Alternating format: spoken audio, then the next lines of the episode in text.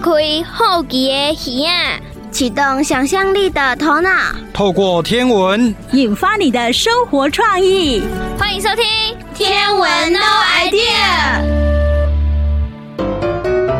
大家好，我是冰冰姐姐，我是月亮姐姐，欢迎收听《天文 No Idea》。月亮姐姐，嗯哼，这阵子呢，大家又开始封悬日了，嗯、是，哎，好像从北到南，嗯，那嘉义的话，应该是落在九月三十号，对不对？嗯、对，从九月三十到十月二号这三天都可以看到哦。哦，三天的时间是，大家可以好好的把握一下。嗯，那当然了，呃，这个一年当中有两次，对不对？对，是，大概都是在春分跟秋分左右哈。是，好，那现在是下半场。我们是一年的下半场哈啊，所以我们还有一次机会，在九月三十号是在嘉义区哦。那我知道说之前台中啦、台北啦哈都有，台北甚至早在八月多的时候，对吗？对，那我们嘉义就刚好就在秋分附近。是，哎，那月亮姐姐，如果说我想要知道看悬日的日期的话，我现在有地方可以去查吗？可以上中央气象局的网站。哦，那边也有这个服务，就对了。嗯，中央气象局是我们天文的好朋友，对，里面有很多讯息可以去查了解。对，那那边可能就没有告诉我们说适合看的地点了。有哦，哎，有哦，有，他写的很详细，还有时间。哦，嗯，就是在民族路，嗯嗯，下午五点十四分到下午五点半左右。哦，是、呃、很详细的资讯。好，嗯、那这个是中央气象局哈，他提供的资讯啊，就是我们嘉义市的话呢，在九月三十号有悬日啊，那是在民族路这一条来看呢，嗯、就是五点十四分到五点三十分左右这个时间，嗯，好，在民族路这边可以看得清楚。那其实呢，在地人呢看悬日，不是只有民族路这一条，嗯、是 啊，有些人他会是。是中山路啊，就是中央喷水池那边，对，好来去拍悬日，是只要那个东西向的都可以，只是时间可能有点出入这样子，一点点，对不对？哈、嗯，好，那这几个地方都是蛮好的点，嗯，不过呢，在这边要提醒大家哦，啊，你不要只看悬日，嗯、其他地方都不看，或是交通也都不管哦，要注意安全、哦，哎，要注意安全，因为我知道说大家看到悬日都想到要拍照，对不对？嗯、然后呢？哦，我就一直拍，一直拍，然后呢，车子就不管了，这样非常非常的危险哈。嗯、呃，如果说没有封街的话，那我们在拍悬日，你还是要注意安全是第一的哦。嗯、在这边提醒我们所有的听众朋友。好，接下来我们要进行的是自然过生活这个单元。那今天要介绍的是霜降这个节气。那霜降来了，就是柿子红了，嗯、吃柿子的季节。节了哈，月亮姐姐喜欢吃柿子吗？我喜欢吃柿饼。哦，有很多人都很喜欢吃柿饼哦。那其实呢，柿饼啊，干燥的方式哈，苗栗那边好像是比较自然风吹，嘉义这个地方呢，番路。对，在番路那边。对，他们呢就是用室内烘干的方式，机器嘛，对，各有优缺点。那苗栗那边是用自然。酒酱风，对对对对对。自然酒酱风哈啊，各有不同的口感，嗯、各有优缺点。嗯、好，那听说柿子对身体也不错，适、嗯、量的食用都还蛮好的哈。详细霜降还有什么有趣的呢？我们现在就来进行自然过生活。欢迎收听老妈的生活智慧，自然过生活。丫丫，下来吃饭喽！哇，好香啊！今天是火锅耶！对呀，妈咪今天准备了你最喜欢的霜降牛肉锅哦。每次吃霜降牛肉，我都会想到秋天的最后一个节气——霜降。哈哈，果然是我们雅雅的风格。那我们今天就来聊聊霜降吧。妈咪，我一直觉得很奇怪。从天而降的是雪，为什么会是霜呀？嗯，那是因为啊，古人呢对于大气运动的不了解，他们误以为呢霜啊是从天而降。其实霜的成因呢和白露跟寒露一样，只是呢因为温度更低，所以凝结成霜。所以我只有在冰箱看过霜啊，平地很少见。嗯，对呀、啊。在台湾呢，除了高山地区以外，温度呢很难降到零度以下，平地呢几乎是几乎见不到霜的。那台湾有句俗谚语说呢：“落霜有日照，乌寒死无药。”这是什么意思呢？意思就是呢，如果啊在霜降的第一天是晴天的话，那么那年的冬天呢就可能有特别多的阴天哦，而且会特别的冷。不过啊，根据呢气象局的资料显示呢，事实上呢，可能刚刚好相反哦。如果呢霜降那一天呢是阴天和雨天的话，那表示呢冷空气呢和东北季风来得特别的早啊，所以呢那年的冬天呢反而容易呢出现又雨又冷的冬季哦。那霜降季节会有台风吗？会啊，而且呢秋天的台风啊。如果呢来袭呢，我们更是要小心哦，因为秋台呢通常会带来更剧烈的对流，降雨量非常惊人呢。那我要祈祷台风不要来。对了，我记得课本里曾经提到九降风，妈咪，那也是霜降的节气有关吗？嗯，应该是这么说。每年到了深秋的时节啊，这个时期的东北季风呢，常常会为那个桃园啊、新竹、苗栗还有澎湖的地区带来剧烈的强风。这样子的记载呢，是最早出现在台湾府志当中。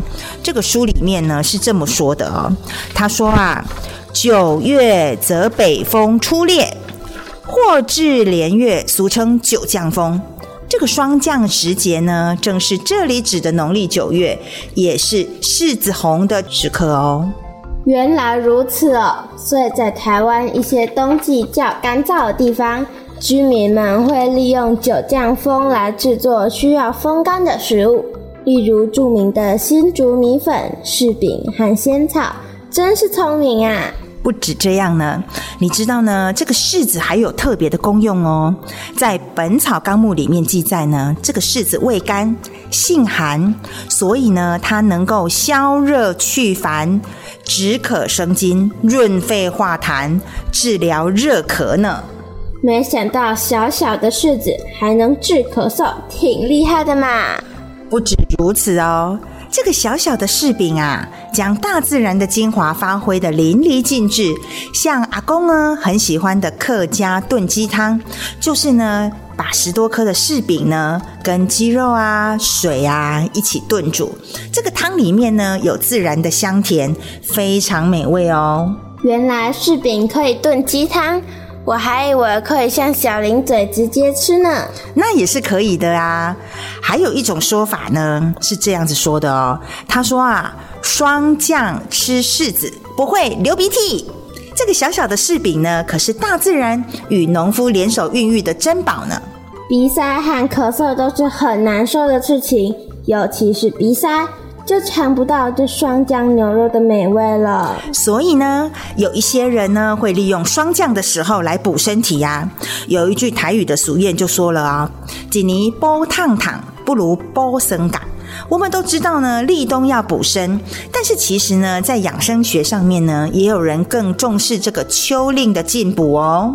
哦，补冬不如补霜降，就是这样。秋天补身体，就当成是帮冬补打底基，底基稳固了，整个冬天就没问题啦，就可以头好壮壮的度过整个冬天了，对不对？哎呀，你反应越来越快耶，真是厉害！因为再不快一点，火锅里的霜降牛肉就要过熟啦，我要赶快来补身体啦。接下来我们要进行的单元是历史上的他。今天呢，我们介绍的是皮耶西蒙拉普拉斯侯爵，他是法国的天文学家和数学家，有法国牛顿的称号哦。哇，好厉害啊！哎，月亮姐姐，你对拉普拉斯了解多少呢？我们其实最近在做晨光天文的师资培训，嗯、然后呢，里面有讲到呃拉普拉斯共振，嗯，所以对他还蛮有印象的。哦，这是什么？拉普拉斯共振是什么？嗯，就跟呃木星有关系。对，就是说，他发现说木星有四大卫星，叫伽利略四大卫星。嗯、那这四大卫星呢，它有一个有趣的那个运行周期现象，嗯、就是说，嗯，它最外圈的那一个甘尼美德，哦，它跑了一圈的时候呢，那中间的欧罗巴就刚好跑两圈，嗯、那最内圈的那个 Io。就刚好跑了四圈，就像跑操场一样，这样、哦、对，所以它有什么四比二比一的共振，嗯，嘿，那这个就简称拉普拉斯共振。那是拉普拉斯他发现的，对，哦、是。是、嗯、好，那他真的还蛮厉害的哦。嗯、他在天文方面还有什么重要的贡献呢？我们现在就来进行。历史上的他。哲学家也是天文学家。中国的天文学家跟西方的天文学家研究的是一样吗？让我们一起来看看历史上的他做了哪些事吧。老师好，你好，雅雅。今天我们要去拜访皮耶·西蒙·拉普拉斯侯爵，他是拉格朗日的朋友、同事和竞争者哦。他们两人都是三 L 的成员。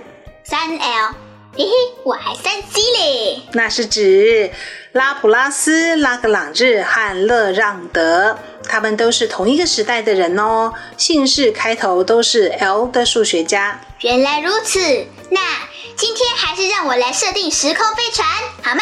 好，没问题。来，嗯，时间西元一七四九年，地点。法国诺曼底，人物历史上的他皮耶西蒙拉普拉斯侯爵，设定完毕，启动出发。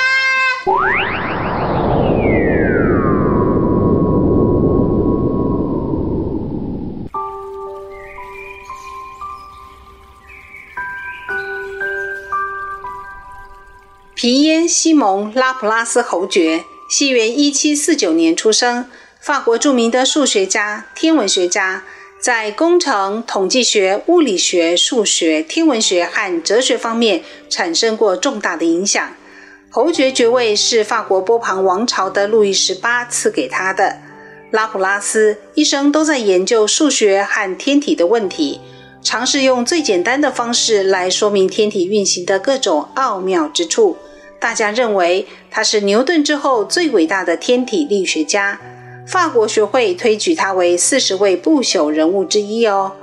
原本呢，拉普拉斯是接受爸爸的建议去卡昂大学念神学，但是数学教授启发了他，而他呢也展现出数学的优异天分，所以后来就往数学发展了。大学期间，他还跟大他十三岁的拉格朗日有互动，他的论文还出现在拉格朗日主编的期刊中哦。拉普拉斯一生发表的论文超过两百七十篇，重要著作起码八本。今天呢，简单介绍两本给你听哦。嗯，首先是《天体力学论》，拉普拉斯在书中论述了行星运动、行星形状和潮汐。他还因为这本书被称赞是法国的牛顿哦。第二本书呢，是名垂青史的《宇宙系统论》。拉普拉斯认为啊。太阳系是从一个炙热的球形气体星云冷却收缩而成的，因为自转、分离、聚集的作用，分离出一圈一圈的气体环。每一圈气体环中的物质会聚集成一颗行星，有多少圈气体环，就有多少颗行星会形成。分离到最后，球形气体星云的中心就成为了我们的太阳哦。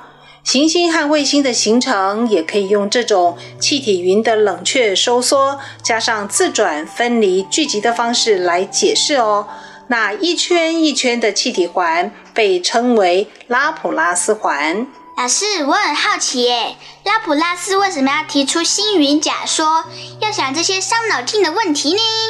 说到底呀、啊，是因为人类的好奇心。想要为头上的这片天是怎么来的这个问题呢找答案。一开始呢，人们认为啊是神创造了世界，也就是神创论。后来呢，人们接受日心说之后，太阳成为宇宙的中心，地球和其他行星在环绕太阳的轨道上运行。于是呢，人们就开始去想喽：为什么会有太阳系？太阳系是如何形成的？太阳系将来会变成什么样子呢？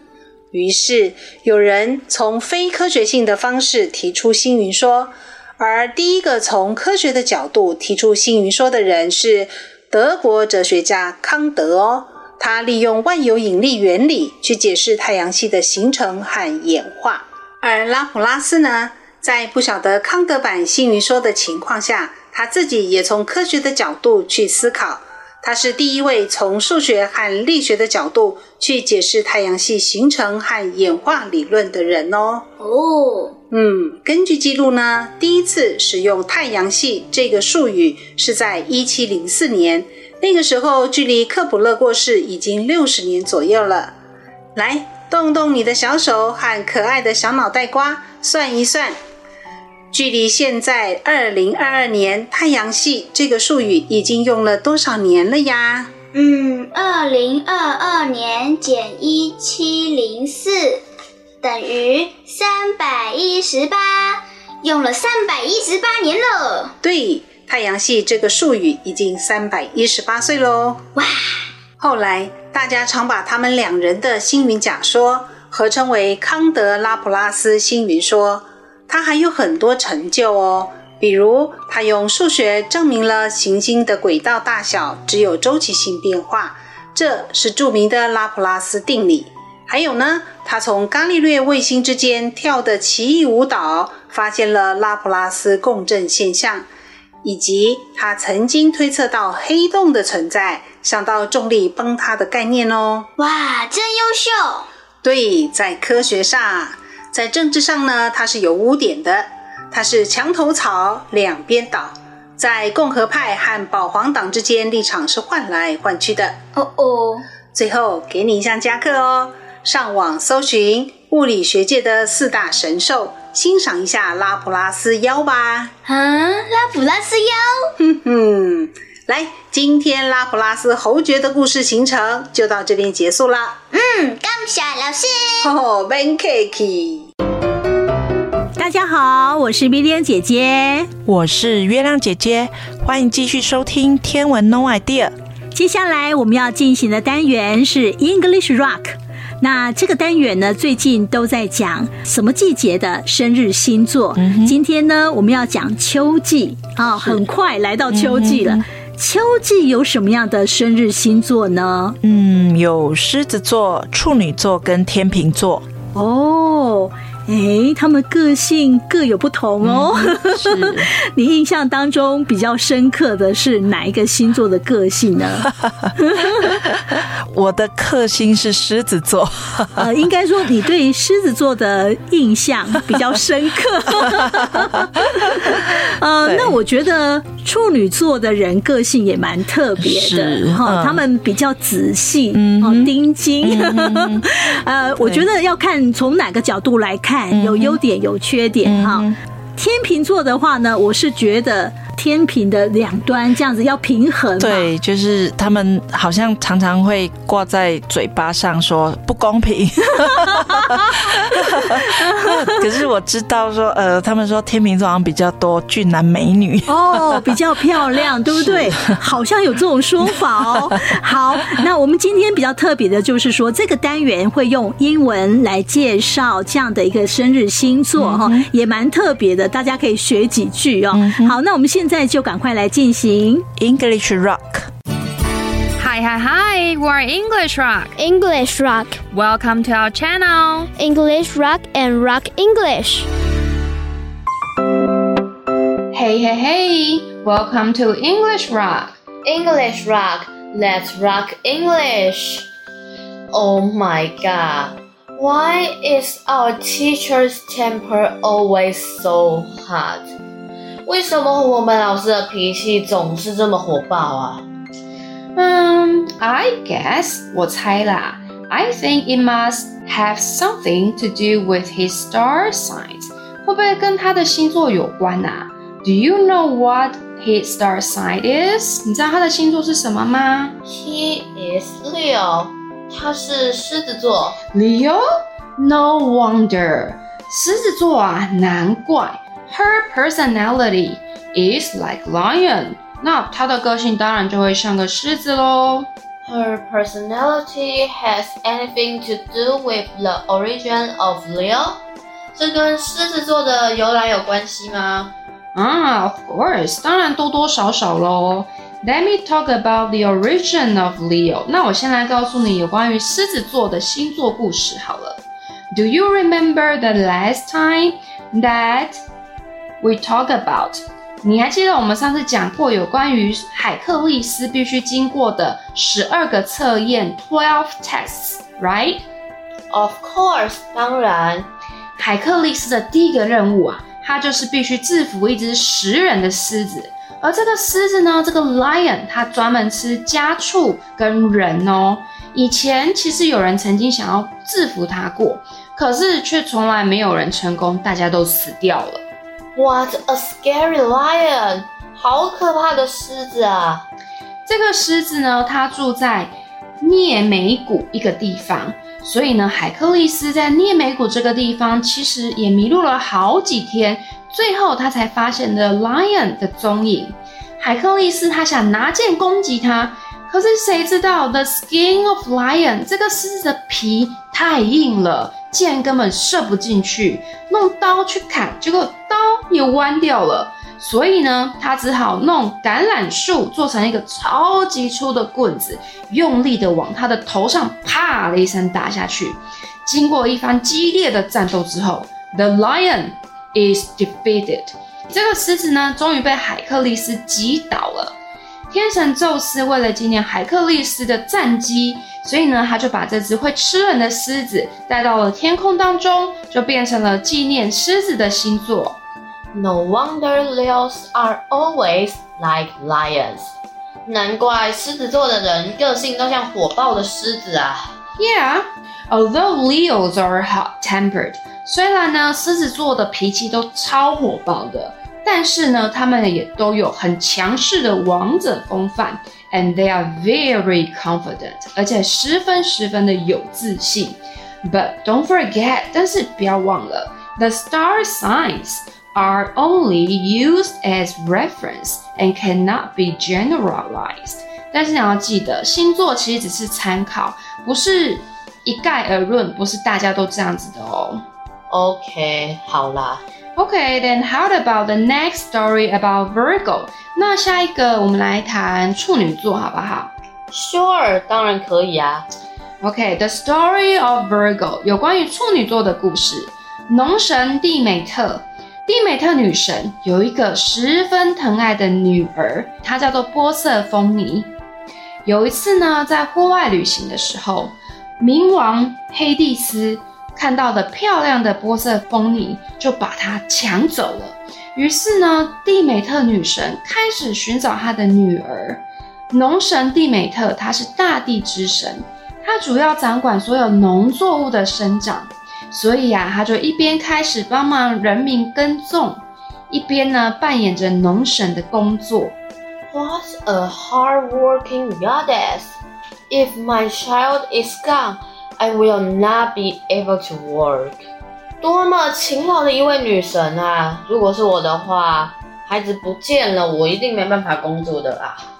That's right，没错啊。所以当她美丽的女儿波瑟芬妮不见的时候，其实大地就停止了工作，冬季就开始来了。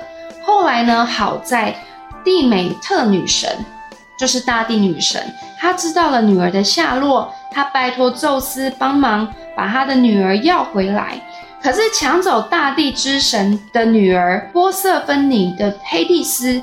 也是冥王之神之一呀、宙斯不敢随便处理这件事情，所以呀、大地之神十分的生气，并且在地上哭泣，所以呢，就导致了谷物不生，生物不长，那动物没有粮食就跟着饿死，最后黑帝斯发现啊，不行，不能永远都是永冬嘛，什么东西都不长。最后他只好同意呢，让这个郁郁寡欢的公主离开地狱。宙斯呢就帮母女的形象放到天空当中，妈妈手持着麦穗，最后就成为了处女座 Virgo。I have to say that the ancients were imaginative。不得不说啊，古代人真的很有想象力。That's true，这是真的。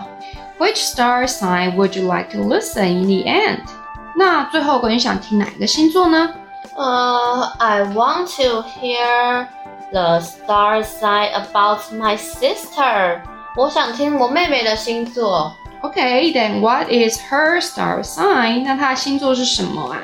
She is Libra。She is easygoing And loved by everyone，他是天秤座，他人很好，总是受到大家的喜爱。Okay, so here we go. Let's begin with the story of Libra. 好吧，那我们就来听天秤座的故事。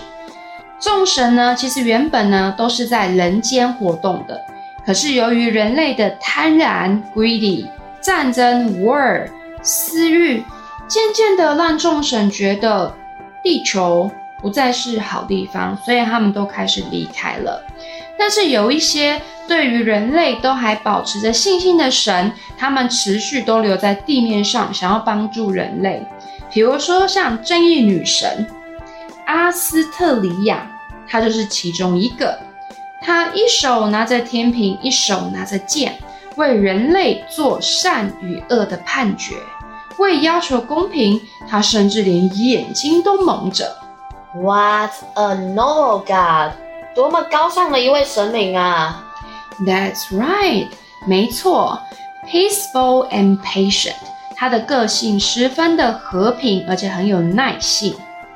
Astoria，这个女神阿斯特利亚，believes that mistakes are inevitable，认为人总是会犯错的。And as long as you giving opportunities。 只要你不断的给予机会，to improve，那终有一天就会改进。One day people will improve and become better，那人总会改过向善的。No wonder Libras have such good personalities。对耶，难怪天秤座的个性都这么好。However, humans become more and more awful。 可是人们呢？变得越来越可怕，最后连正义女神都受不了了，她只好把代表她的金色天平留在人世间，希望人们可以借此记得善与恶的指标，并且知道如何去衡量善恶之间的价值。最后，Zeus 宙斯就把这个天平放到了天空当中，希望人们可以记得正义与公平的存在。The stories about star signs are very interesting. 星座故事都好有趣哦。Of course，没错啊。If you want to hear more stories about star signs, don't forget to turn the radio on next time and listen to English Rock. 如果你喜欢听更多的星座故事的话，别忘记下次打开广播收听 English Rock. Let's rock English. 接下来我们要进行的单元是古人的星空。那今天要讲的是金牛座的牛头牛角的故事哈。那我们讲到说金牛座啊，其实它蛮特别的哎。月亮姐姐，嗯、这个金牛座也不是整只，对，好像半只。哦，我们看到牛头、嗯、牛眼睛哦，牛角哦。嗯，尤其最吸引人的就是那个牛眼睛，嗯、对不对？是，毕宿五就在这里。对，是毕宿五，它的英文的原意是说它是追随亮星的星星嘛。嗯、那它追随的其实是上面在它的肩膀上的那一个星团，叫昴秀星团。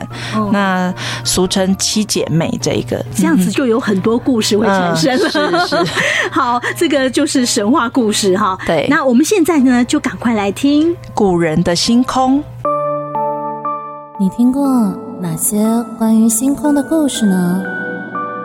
星星的故事不只有希腊神话哦，古人的星空，带您遨游全世界精彩的星空传说。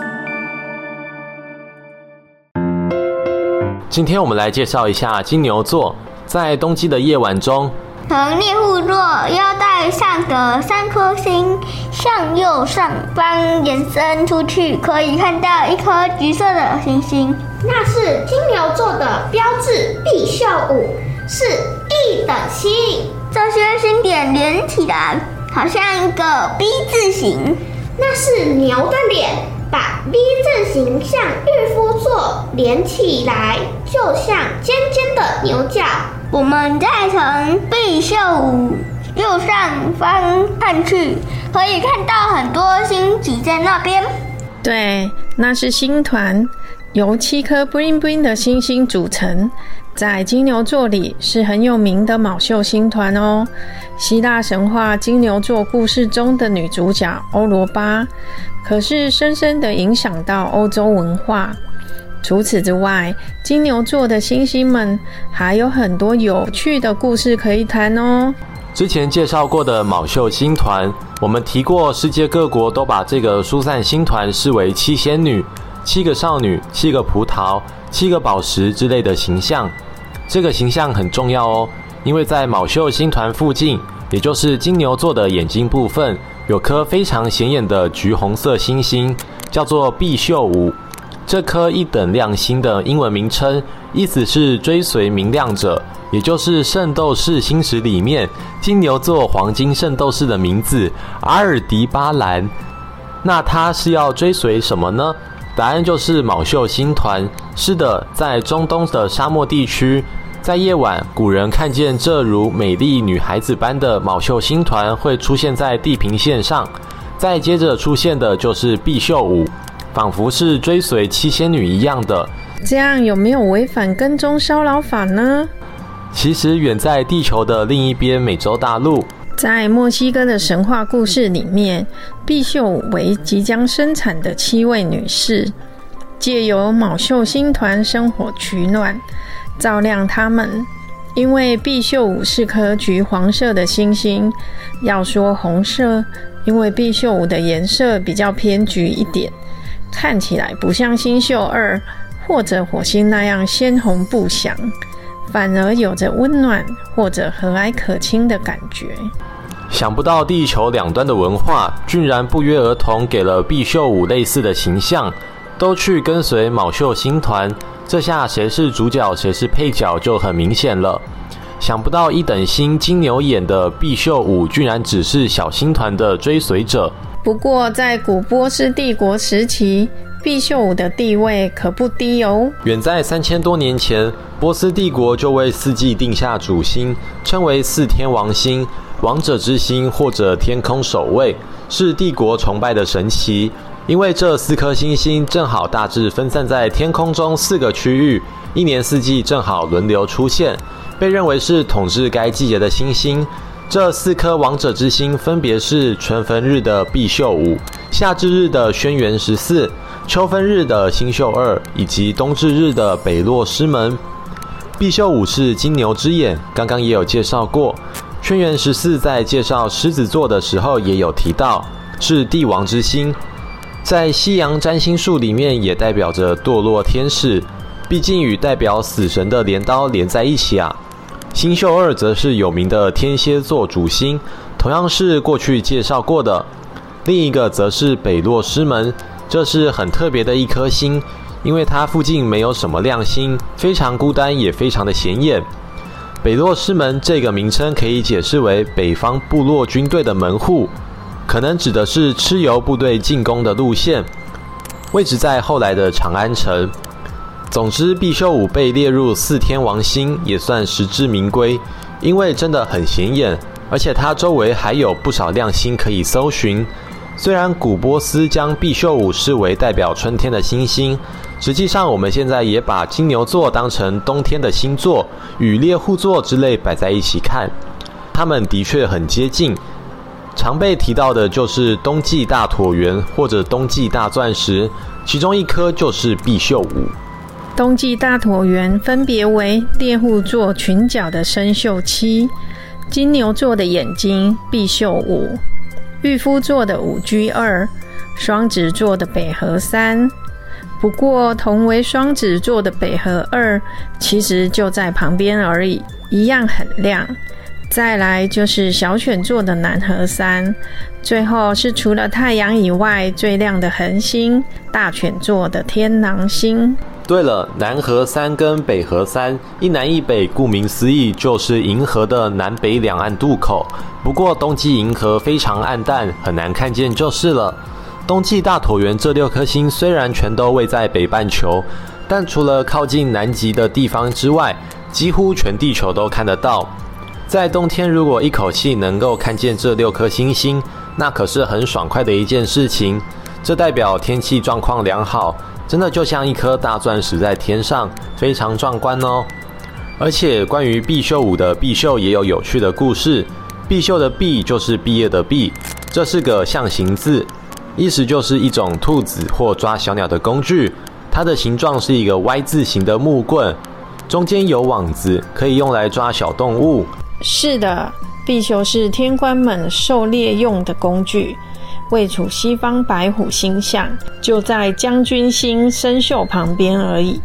所以整个毕秀的范围里面，除了抓兔子的网子以外，还有将军的军旗、弓箭类的工具，再加上停马车的五居，也就是上面提到的五居二所在地。这根本就是部队营区。毕秀的形状在其他国家也有各种形状类似的联想，例如满族人就认为是叉子，也就是毕这种工具没有网子的样子。到了日本则认为是弹弓，原本被视为网子的部分成了打弹弓用的小石头。在阿拉伯地区则认为像是锅铲，用来煮食使用。在西班牙地区则认为像是火把。毕竟有个红色的毕宿五在那边，这也是很合理的想象。说起来，因为形状很明确，大家的想象也跟着现实起来。只是被联想成金牛座才真的很厉害，因为怎么看都不像牛。这是因为金牛座的星图里面根本没有整只牛，就跟飞马座只有飞马的前半身一样。金牛座其实也只有金牛的前半截而已。以毕宿五为牛的眼睛，像叉子的部分代表着金牛角，而昴宿星团就位在金牛的肩膀处。如果你想要画出整只牛，你会发现根本就画不出来哦。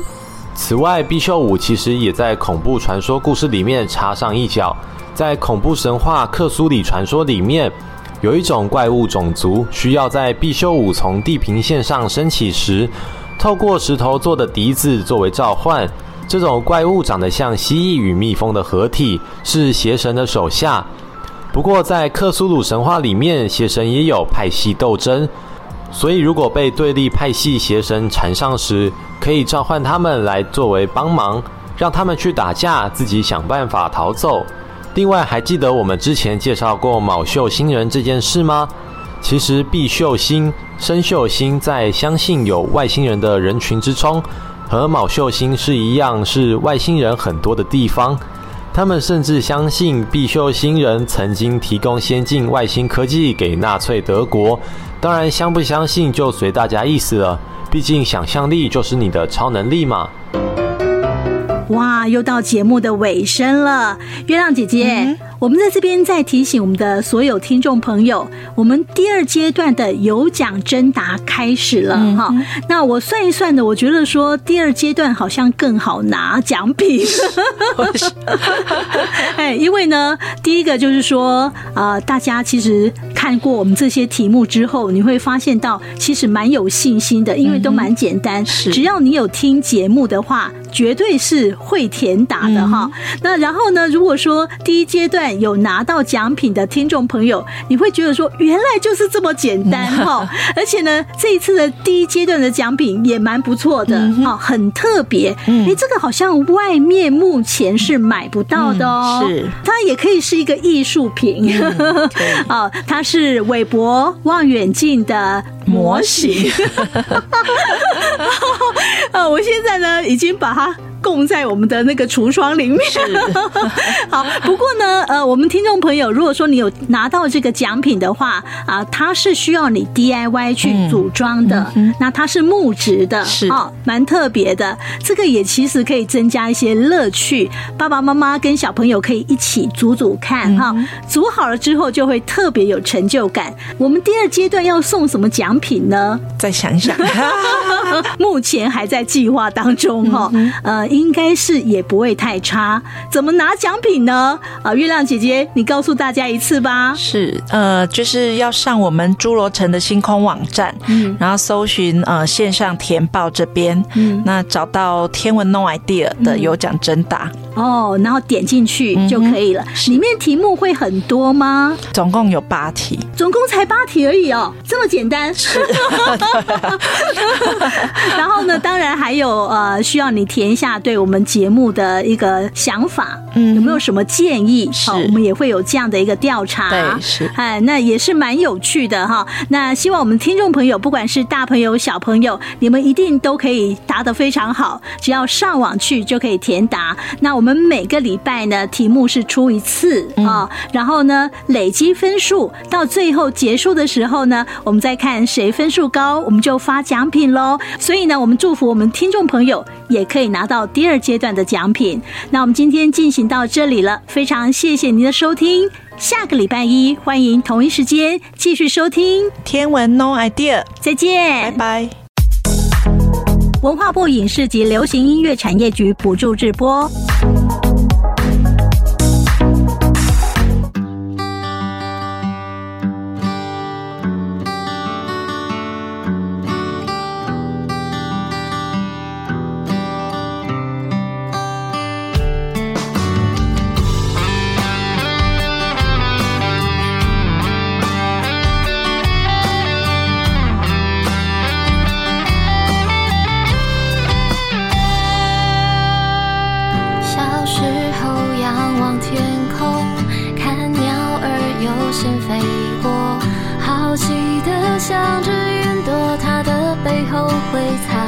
心。